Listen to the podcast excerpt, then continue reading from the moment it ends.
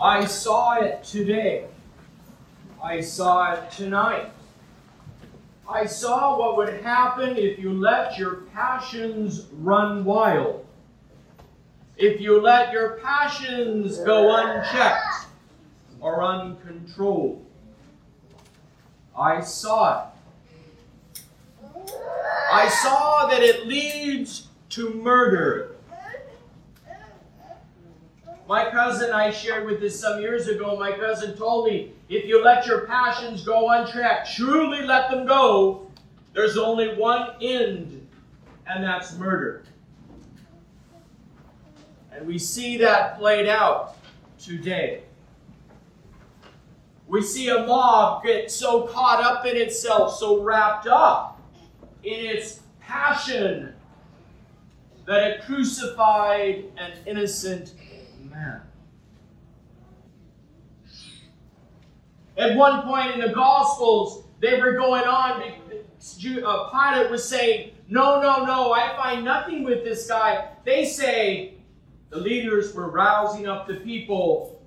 Let his, be, his blood be on our hands and those of our children. But as I always say, God always takes a curse and churns it into a blessing because his blood is on him and the people and on us through the cross. If Christianity is anything, it is about forgiveness. You don't have to go too far through the Gospels to get that point. We hear Jesus forgiving the woman caught in adultery. We hear Jesus tearing the paralytic, Your sins are forgiven. We hear Jesus on the cross, Forgive them, Father, for they do not know what they do. Christianity is about forgiveness.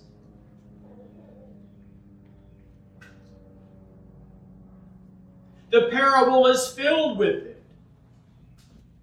We hear the embrace of the Father with the prodigal son. We hear the parables of the shepherd going out in search for the one lost sheep.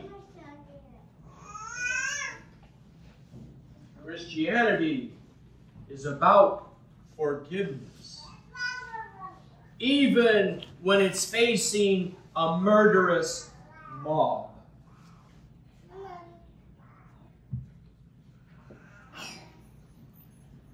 But this forgiveness this forgiveness that was brought about was not cheap. It is said of, uh, uh, George Washington after a battle, and they were burying the soldiers on the battlefield, and he turned to one of his officers and said, There will be a day when the people will think freedom is cheap because they did not have to die for it. The freedom brought about to us through forgiveness is not cheap. It came at a great cost. It came at the cost of our Creator walking among us and us ridiculing Him, denying Him, betraying him, mocking him. That forgiveness on the cross that you and I received came at a great price. With every slap on the face he received, with every beat he took with the reed, with every thorn that pierced his skull, he paid the price for our freedom of forgiveness. The forgiveness he brought about was not cheap. He bought it with every hammer blow to the right hand, with every hammer blow to the left, with every hammer blow brought to his feet.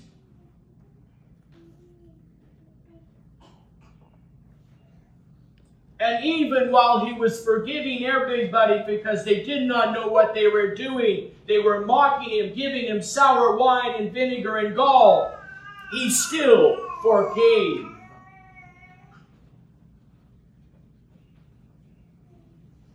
Christianity is about forgiveness.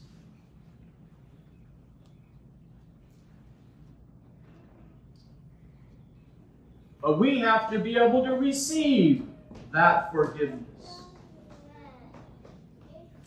And that is no less cheap.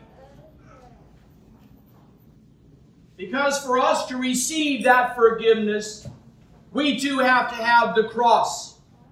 We have to have the cross of humility. We have to have the cross of a forgiving heart. We have to have the cross of turning away from our sinful life. We have to have the cross of avoiding persons and places that lead us into sin. We have to have the cross to turn away from our old life and embrace the new. It comes at a price for us as well. We too have to be vested into that forgiveness that our Lord brought about. But, but, when we accept the forgiveness that was given, when we accept the forgiveness of the giver, it binds us to the forgiver. It binds us in love. If someone does me great injury and then comes up and asks for, for my forgiveness and I give it, we are bound by love. We are bound by love. The passions ruled the day. This Good Friday, this Great Friday. But Jesus would turn it around and bring about the great change, the great forgiveness. His very blood pleads that forgiveness for us. And because he is just not ordinary man, because he is the Word of God incarnate in flesh, he could bring about that change for you and I that goes on for eternity. The power and action that took place on that hill that day, that we are at the foot of right now, rocked the world, rocked the cosmos. The sun hid its rays, the moon was darkened, the earth quaked. Because a great transformation took place. As we sing in the Sticheria of the La, or Aposticha of the last day of the great fast, the place of skull has become paradise. A place of death has now become a place of new life. A new life through the forgiveness of sins. Christianity is all about forgiveness. And as we are forgiven, we are to forgive. And that is our commission as baptized Christians. We are to forgive as we had been forgiven by our Lord on the cross. We were forgiven the great sin that brought about death.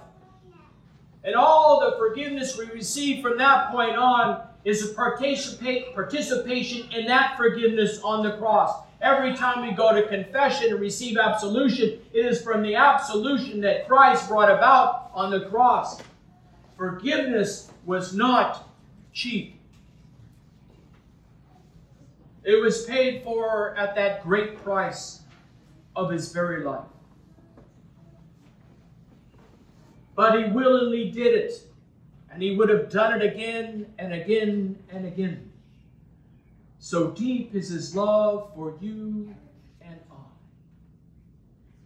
We have to remember, as George Washington said, to remember that our forgiveness was paid for at a great price, that it was not cheap. And so we should always be attentive to our manner of life. And remember, every time we sin, we mock the forgiveness we received on the cross.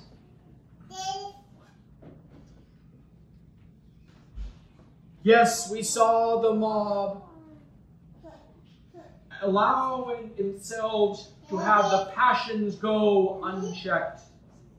And it brought about the great murder. But the victim willingly chose, knowing at all times he could have fully called upon legions of angels to stop it. But he knew the price that needed to be paid for you and for I. Forgive them, Father, for they do not know what they do. And within those same words, he says to you, Forgive them, for they do not know what they do to you when they harm you. Seek forgiveness from one another. Let us be bound in love. Let us be bound in Christ, who died out of that love.